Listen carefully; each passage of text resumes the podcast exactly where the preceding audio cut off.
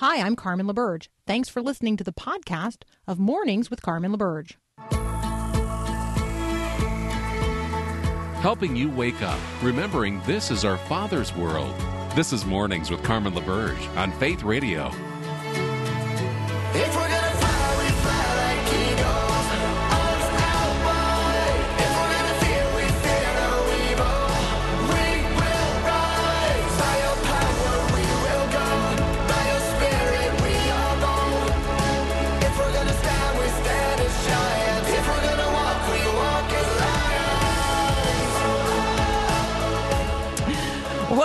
Good morning. Good morning. Uh, if you are just joining us, this is Mornings with Carmen, and I am Carmen LaBerge.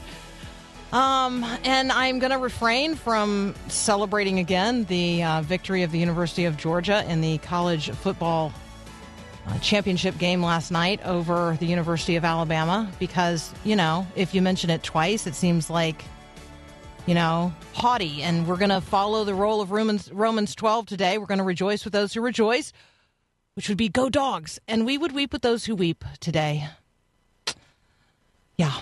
And we will live in harmony with one another. We will not be haughty. We will associate with the lowly. We will never be wise in our own sight. We will repay no one evil for evil, but give thought to doing what is honorable in the sight of all. And if possible, so far as it depends on each one of us, we will live peaceably.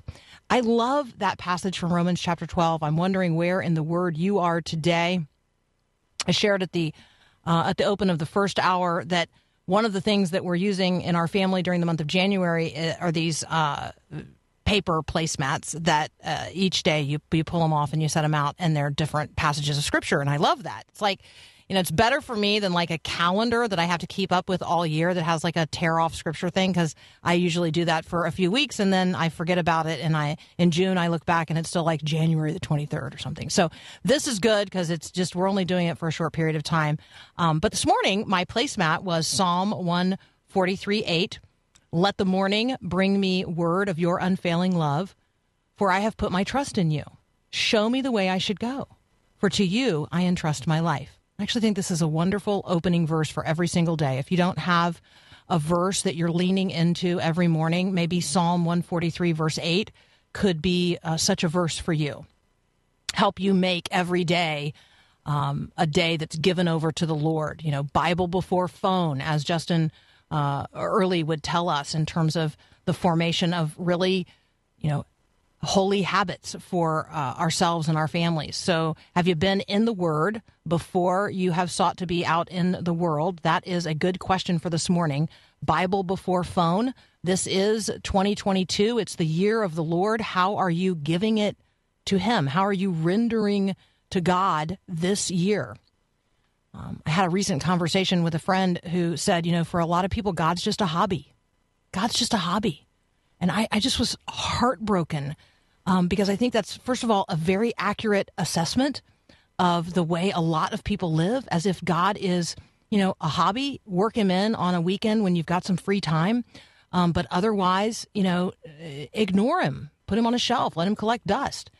Um, that that is not how we are to relate to the God of all that is, the God of all creation, the God of everything that's visible and invisible, uh, our Creator God, the one who knit us together in our mother's womb, um, the one uh, who desires to be in a restored relationship with us and has done everything necessary for that to happen by sending His Son, Jesus Christ, uh, God in the flesh, to die on our behalf, a substitutionary atonement, a, a death on our behalf on the cross and then raised him from death so that not only would our sins be forgiven, but that we would have the opportunity to live eternally um, with God in newness of life. So um, all of that is is a part of who God is, and so much more. He's he's beyond you know.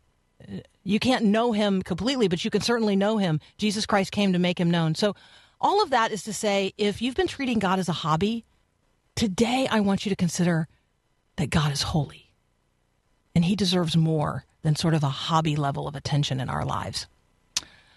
Justin Giboney uh, is a uh, is a friend. He heads up something called the AND campaign. If you're not familiar with it, um, I invite you to check it out. might give you a perspective on things that you don't already have. Would you like to have someone else's perspective on some of the things going on in the world today? And would you like to have some vision for the positive possible future ahead of us? Not utopian, but realistic in terms of a Christian worldview? Yeah, Justin and I are going to unpack that next.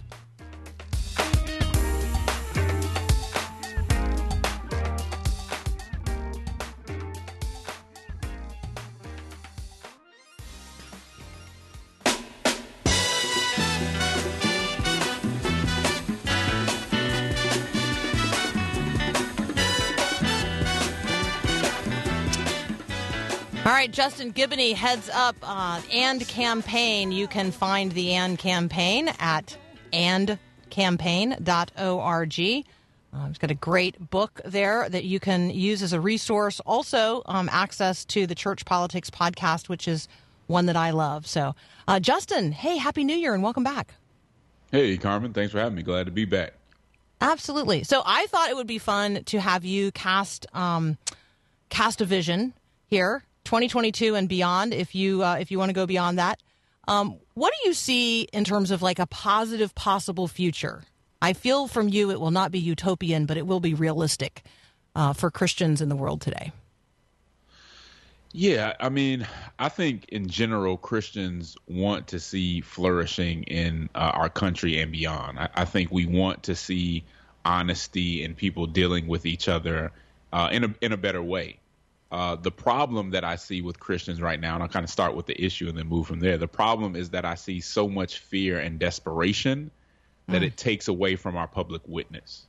And so, what I would like to see Christians do in 2022, uh, starting in 2022 and beyond, is to move fat past the fear and desperation. And it doesn't mean that there aren't threats out there, but to replace that with what I've talked about a lot of times, which is the moral imagination, which is the faithful response to to these kind of threats, and really know that there, and knowing that there's something better out there, conduct ourselves in such a way uh, to have conversations with others without necessarily trying to win the conversation, to see the humanity in the person that may be sneering and foul mouthed, but we know they have a story, we know they have a testimony, and that we know that we're broken just like them.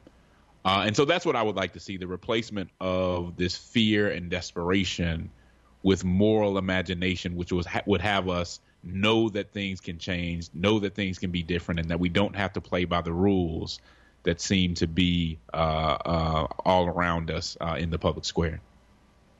Without a vision, the people perish, um, and without a vision, people just wander around. Like, right? It's a, just this meaningless wandering. I like the word flourishing. I like the um, the recognition that we do desire. We want to see honest dealing. Um, that is a truth word. There's a truth. You know, there's an acknowledgement that truth matters in that. Um, if I'm going to deal honestly with someone else, then I am going to be a person that's committed to the truth. Uh, I think, Justin, you know, one of the challenges that we experience is that everyone is not sort of equally committed to the truth, and people think that um, they have their own rational, um, personal approach to truth. I think that's one of the challenges I experience. When you talk about fear and desperation, um, can you say a little bit more about that? If the problem is fear and desperation, um, what th- that says to me that people, the desperation part means there's a sense of scarcity and or loss, and the fear part, um, I think, is again particularly challenging um, because we have some natural or innate fear, but it's not all reasonable. Yeah, that's a good point. Uh, I, I, mean, just look at our public square. You see that conservatives kind of fear uh, the progressive agenda, progressives fear the conservative agenda. And I can't say that either of them don't have reason to be concerned. Uh, the question is, how reasonable are those fears, right? Some, some of that is reasonable. And how do we respond to those fears? Do we respond by, as you mentioned, denying truth? because truth is inconvenient. And in many cases, the narratives that we want to push to make the other side look worse or to make us look better are really not truthful. And so we're willing to push aside the truth to get an advantage or what we think would be an advantage in the public square in these uh, in the discourse in these debates. But kind of what I'm saying is that within our fear and within some of this desperation, that we we have to hold on to the truth. We have to be still be able to admit when we're wrong, still be able to to admit when the other side got something right in order to fix this. Uh, but when you're when you're caught up in the fear and, and desperation, it's everything seems too urgent to even do the right thing. The only thing that you can do is act in your immediate self interest, and that's why we keep digging a, a deeper hole. Yeah, and that undermines the foundation of building anything upon it, right? So if I'm if if everyone is only obsessing over um, what they perceive to be their most urgent personal need, um, and we're all just digging in further and further against one another, um, we can't build on that. Like that's literally undermining the foundation of community. It's undermining the fa- the foundation uh, upon which we might build anything in the future where we might flourish together. So I think that's a a really strong observation and a really good one. Um, when you talk about moral imagination, um, will you remind us in just a moment what that is? Yeah, sure. I think moral imagination okay. is the ability to see not just what is or not just what has been, but to see what could be based on God's promises. Uh, to mm. be in a situation that may be dire, that may be corrupted, but to understand that it can be better, that it can be redeemed. Yeah, redemption's a huge part of that conversation. All right, Justin and I um, are going to move into a conversation here in just a moment about voting rights. You may remember that last month President Biden said there's nothing domestically more important than passing the voting rights legislation at a federal level. We're going to talk with Justin about uh, his assessment of that. Do you agree? Do you think maybe that's an overstatement? There is nothing domestically more important than the voting rights agenda um, currently before Congress. We'll be right back.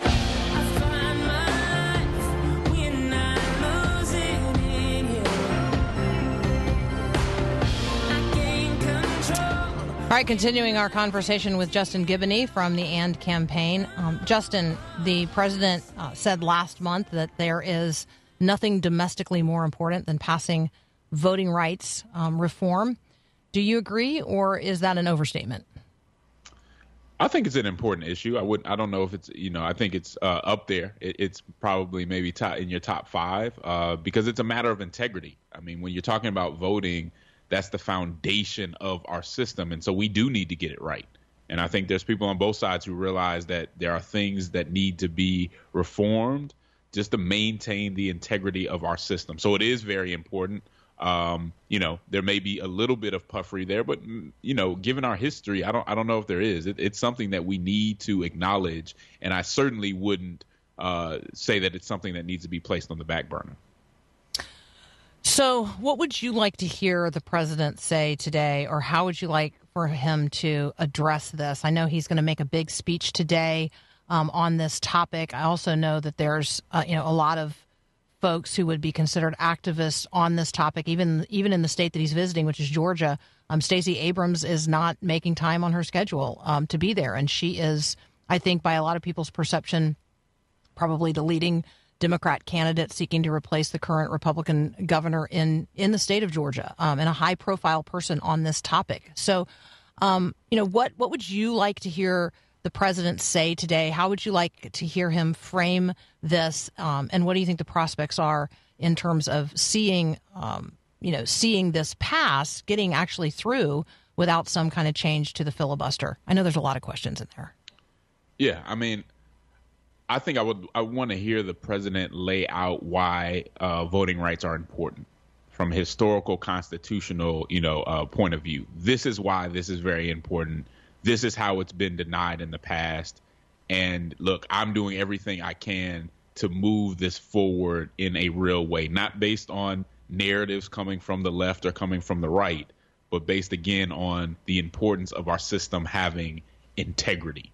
Uh, and that and that's what I'd like to hear the truth of the matter though is, and and you know people, you know th- they realize this sometimes, but may not say it publicly. The president can only do so much in this situation, right? Um, he's dealing with you know um, his own party. Uh, he's dealing with uh, Joe Manchin. He's dealing with the Republicans, and so it's going to take more than the president to to, to come along and, and make some of this stuff happen. Uh, you have a conversation about uh, the filibuster and should that be removed. And I think people are really trying to put pressure on uh, the president to move on that. But then again, it's not just up to him. There's there's other people that are part of this conversation, and so it, it's really you know I think it's up to the people. It's up to us to put pressure on both parties to make sure that we get this right. Whether we're talking about the Electoral Count Act, where I think it's part of it. I don't think that's the whole of it. We have to also talk about access. We all need to be concerned about this because again, it's a matter of integrity. It's a matter of rights and it speaks to agency and is this country uh, what it represents itself to be?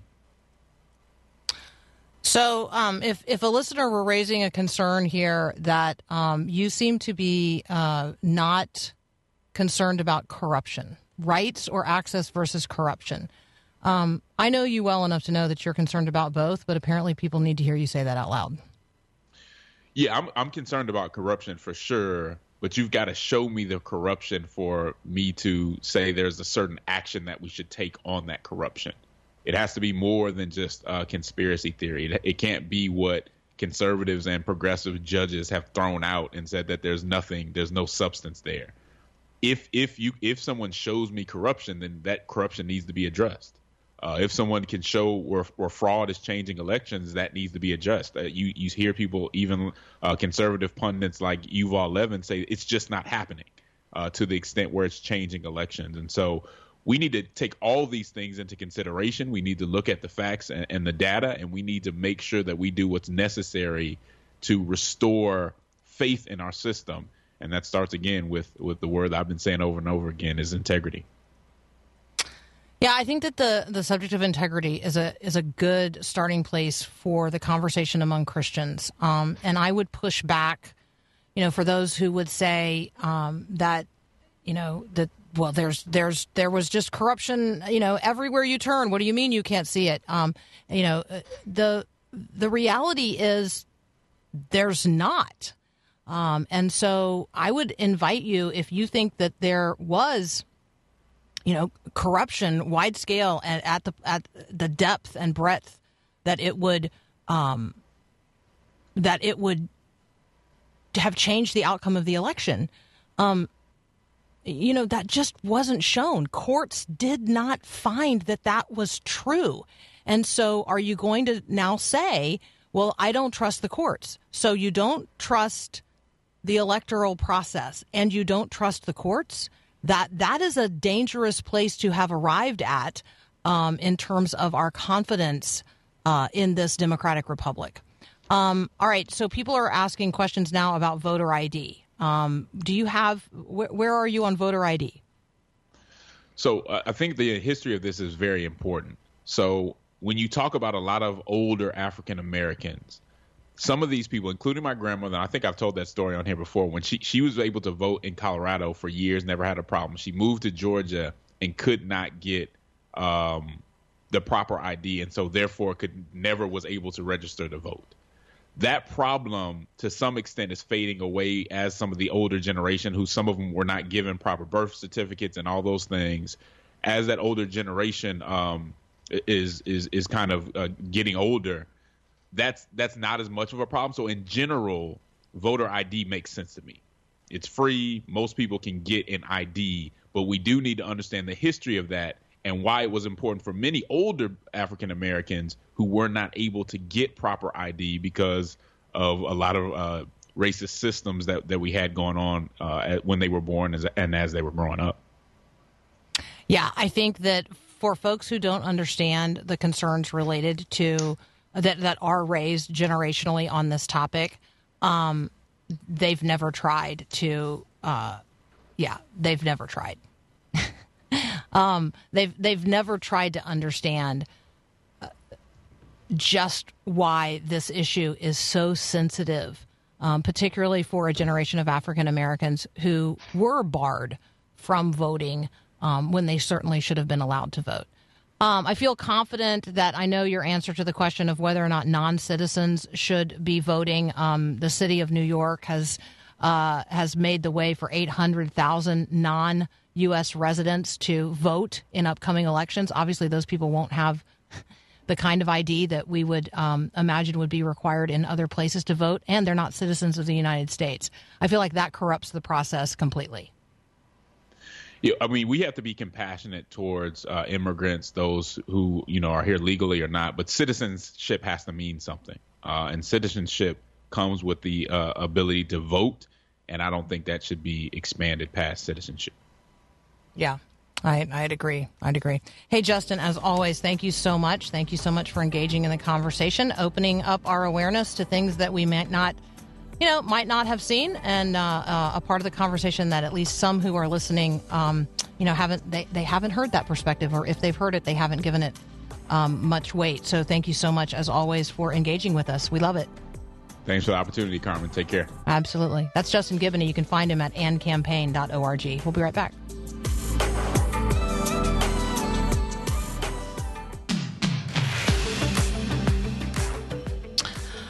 All right, I don't know if you're aware this is uh, Human Trafficking Awareness Day.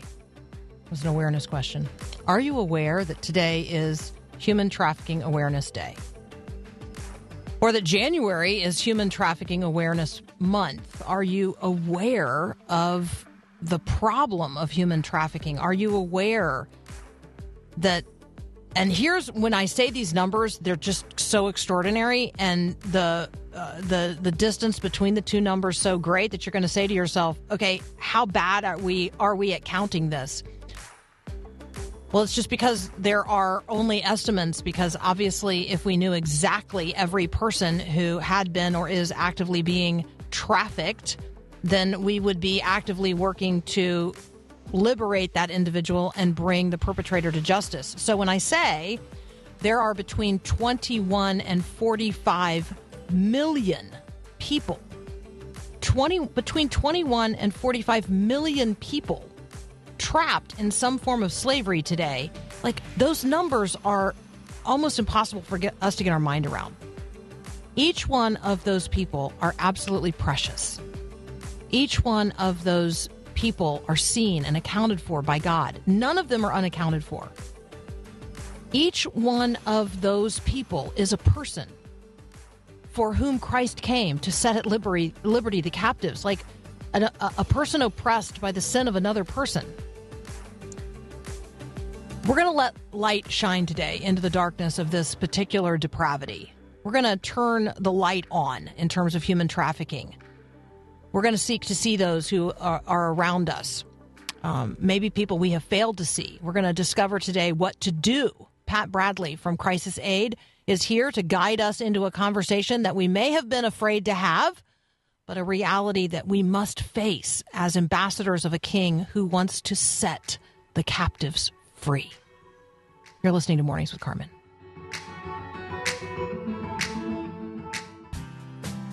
All of God's promises have been fulfilled in Christ with a resounding yes. This is Max Lucado. The best book of promises is the one you and God are going to write together. Search until you find covenants that address your needs. Clutch them as the precious pearls they are. Hide them in your heart so they can pay dividends long into the future. And when the enemy comes with his lies of doubt and fear, produce the pearl. Satan will be quickly silenced. He has no reply for truth. The promises of God work, friend. They can walk you through horrific tragedies. Build your life on the great and precious promises of God. Since His promises are unbreakable, your hope will be unshakable. The winds still blow, but in the end you will be standing, standing on the promises of God. This is Max Lucado.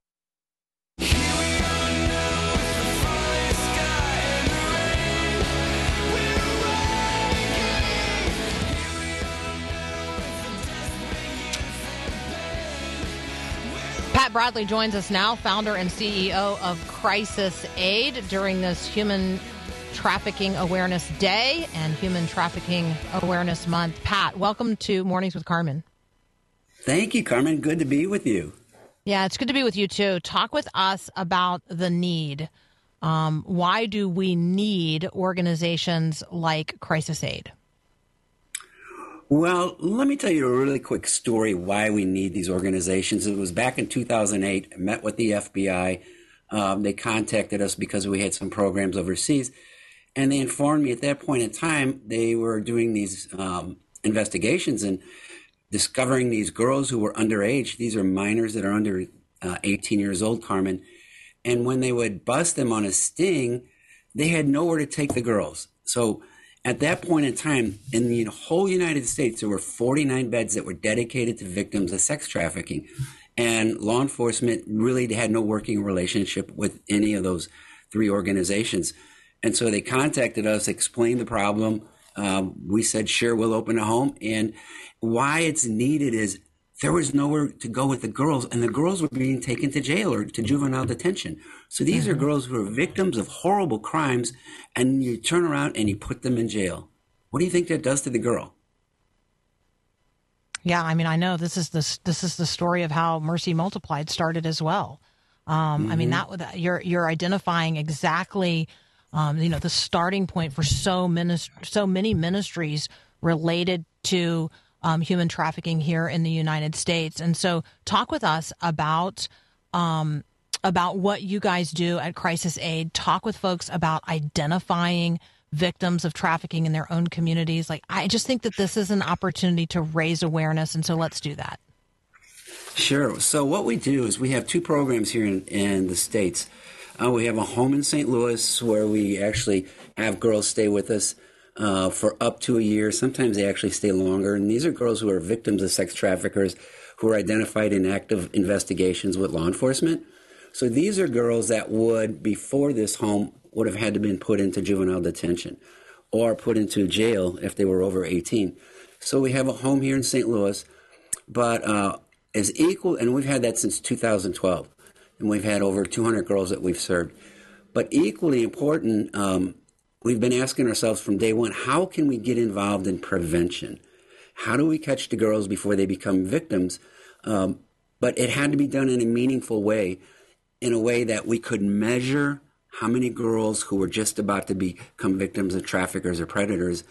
And so we developed a program with law enforcement. We call it CAP. It's the Child Anti-Exploitation Program. And we work side by side with Internet Crimes Against Children investigative units in law enforcement. So right now, Carmen, we have in six different police departments uh, full-time staff that work every single day with law enforcement on the identi- identifying girls who are just about to cross that line. They're being groomed by uh, pimps and predators. Um, in the year 2020, we actually prevented 314 girls from becoming victims of traffickers. So for us, I mean, it's a great thing that we're actually now able to find a way to stop this and, and get these girls rescued before they even have to go through what what they do when we have them in our homes. All right, if you guys want to check that out, uh, crisisaid.org um, is a place where you can can go. Uh, we got tons of people texting in uh, right now, um, Pat, about organizations in their own communities. Um, somebody in Connecticut saying, "Hey, in my community, you know, the anti-human trafficking organization that our church is engaged engaged with is called Love 146. There's also one called the Underground." We have somebody reminding us of the conversations we've had in the past with Kevin Malone um, and Exodus Road. Um, I mentioned Mercy Multiplied. Another listener, um, uh, you know, is, is texting in about um, IJM, International Justice uh, Mission. Um, it, it- this is uh, this is something that there is collaborative. I, can you assure people of that? That the the work that is happening in anti human trafficking is a network of organizations um, happening, uh, working in states across the country and in countries around the world because this is a problem everywhere. It is. I mean, we do work with other organizations um, when we can. Um, for instance, in East, uh, East Africa, we have a home there. We're the only ones in an entire country that is working in this field, so there's really no one to work with. Um, and when we started this back in 2008, you know, researching the United States, there were really no other organizations involved in this field that we were aware of. And so we work when we can with other organizations, but to really be frank with you, um, here in St. Louis, there's a coalition of organizations that we're a member of, um, and also for the state of Missouri. But from a national level, we're unaware of any kind of a joint effort um, to bring all the organizations together to do that. We do. Uh, we're one of the. We work with Polaris Project, so they send us a lot of referrals on tips and uh, information that they get. So, um, we're going to take a very brief pause, uh, Pat, and when we come back, um, if you'll just, I think that it would be helpful for people to understand, like, how I know that it will be unique for every story, but maybe you could tell us the story of one person who you know who has ended up in a situation where she has been trafficked. Like, how does that happen? Um, because I think that for people listening, like if we if we could better understand the circumstances that lead to a person being trafficked, um, then maybe we would be able in our own communities to not only prevent it, but then maybe you could help us identify, like, how do we look around in our communities and see it because it is it is invisible to most people. Could we do that? We sure can. Great. All right, I'm talking with Pat Bradley from Crisis Aid. We'll be right back. Whatever you do, just don't look back. Somebody needs a lot you have.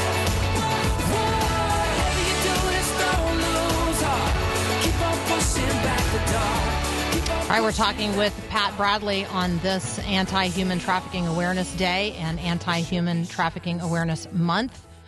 Uh, this being January, Pat is the founder and CEO of Crisis Aid. You can um, you can find the ministry and links to resources at crisisaid.org. Um, Pat, how does a person um, end up uh, as a trafficked individual? Um, what are the things that we might look for in our own communities to identify those who are being trafficked today? Well, first off, Carmen, it's very, very difficult to look at a person and, and think and be able to identify outwardly is this person involved in trafficking? Is this person a victim of trafficking? Because the outward signs just really aren't as visible as we would want them to be. But some of the things that we could um, look for are sudden changes in sleeping or eating habits, unusual mood swings from aggressive to overall passivity, um, younger children using sexually explicit language or, or behaviors, suicide attempts or discussion, you know, talking about suicide. Um, and a big one is like loss of interest in previous things like sports or school or extracurricular activities. Um, and then another big one is like isolating themselves from their family. So they're living at home. They may be being victimized. They may be being um, trafficked actively while they still live at home. And they just isolate themselves from their family. These are all really big warning signs that something drastic is wrong with the child, especially if you see it come on to them, like within a, a two, three, four week period, you see things like that happening. And um, when you think about the stories that you know of people who have been rescued from this life and um, and have had an opportunity to um, be renewed, um, you know, lots of trauma therapy required there. Lots of um, I mean, you have to build a whole new life. Talk with us about just one of their stories. Like, tell us, um, you know, tell us a redemptive story when when it all works out. Um, what does that look like? Well, one girl, um, we actually rescued her personally from a red light district. And what we learned was that when we re- got her out that night, she was 16 years old, Carmen, and she had been there for five years. So from the age of 11 to 16, she been, had been raped repeatedly on a daily basis. She had no family. Um, she lived in this red light district. It was absolutely horrible. Um, and so she went, got her worldly possessions, and they all fit in like a Walmart Walmart sized shopping bag. That's all she had. She had no family, and so we began this program with her. Actually, she was the first girl we rescued back in 2006. So, frankly, we didn't know what we were doing. We just knew we couldn't leave her there. Well, long story short, this girl has now graduated our program. She's working full time for our ministry in, in East Africa, and she's married. And she's also heading up work now in the red light district where the girls, where we're still pulling girls out of. That's so she went full circle. Yes. That's just awesome. Um, thank you, Pat, for what you're doing every single day. Um, thank you for uh, raising our awareness um, on this subject. Can we pray for you as you continue to engage in this in this just really difficult and critical area? Sure. I would love that. Father, thank you so much. Um, thank you so much for Pat. Thank you so much for uh, the partners at Crisis Aid. Thank you for their concern for um, people who you see and and whose circumstances you know, um, but that things who are living in, in ways that we often just simply turn our eyes, avert our eyes from. So thank you that you've given them a heart to look right into uh, the the darkest of places in our culture. Um, and thank you for the resources necessary for the accomplishing of your will in the lives of these young women. I would ask, Father, that you would grant uh, crisis aid and ministries like them all the grace necessary to identify um, and liberate these men and women from um, from sexual slavery uh, and trafficking here in the United States and around the world. Father, make our churches places where these um, individuals could be welcomed, where they could know real love and real family, where they could find newness of life um, and a flourishing in the future. Um, give to each one of them a future filled with hope. In Jesus' name, amen. Uh, again, thank you so much, Pat, for joining us and for what you're doing at Crisis Aid. Um, thank you for raising our awareness today. Well, Carmen, thank you for what you're doing because you're getting the word out, and that's that helps us immensely. So God bless you for what you're doing too. Well, thank you so much. Um, friends, if you want some resources on this, I, I like the Refuse to Do Nothing tab at crisisaid.org. You can be an agent of awareness and prevention right where you are. You can um, you can implement this in a high school or a university or a church or just your neighborhood or even you know in your home. Refuse to do nothing. Doing nothing is no longer an option uh, in, in, an environment where so many people are being act- actively trafficked. There's resources for you at crisisaid.org. We'll be right back. This is the kingdom.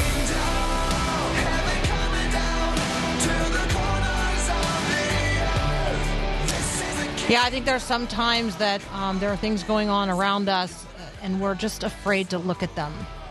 So I want to encourage you today to um, to see things that maybe you've been afraid to see in your own community, um, because there's a person on the other side of that who, um, you know, for whom Christ came, and through your agency, Christ wants to see that person liberated today from uh, the ways in which someone is sinning against them, oppressing them, holding them in bondage or hostage, literally captive. Now, let's be mindful that Jesus came to set the captives free. And in our generation, in our day, right now, um, millions of people are living in captivity. They're living as slaves to the sexual gratification of another person. And so let's let's engage on this issue. Let's not be afraid. The darkness is dark, but we know the one who is the light. And so let's be people today who let the light shine. Let the light pierce the darkness. Be a person who opens your eyes today. Be on the lookout for people who um, avert their eyes.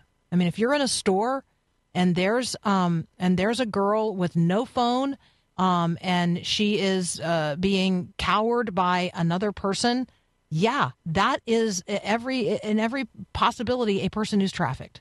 Like girls should be carrying a purse and a phone today. Um, and if they're not, like something's up. Like we ought to be furrowing our brows and looking at that. All right, how how are you going to be an agent of change? It is no longer um, okay uh, for us to do nothing. So let us be people who refuse to do nothing today on this front. Let's keep our eyes open and let's be aware on this Human Trafficking Awareness Day. Um, let's uh, let's end our, our time together today just recognizing how precious people are to God. That starts with you. You are precious to God. Do you know that?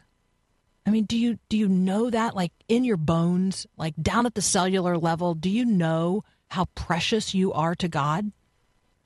He literally knit you together in your mother's womb.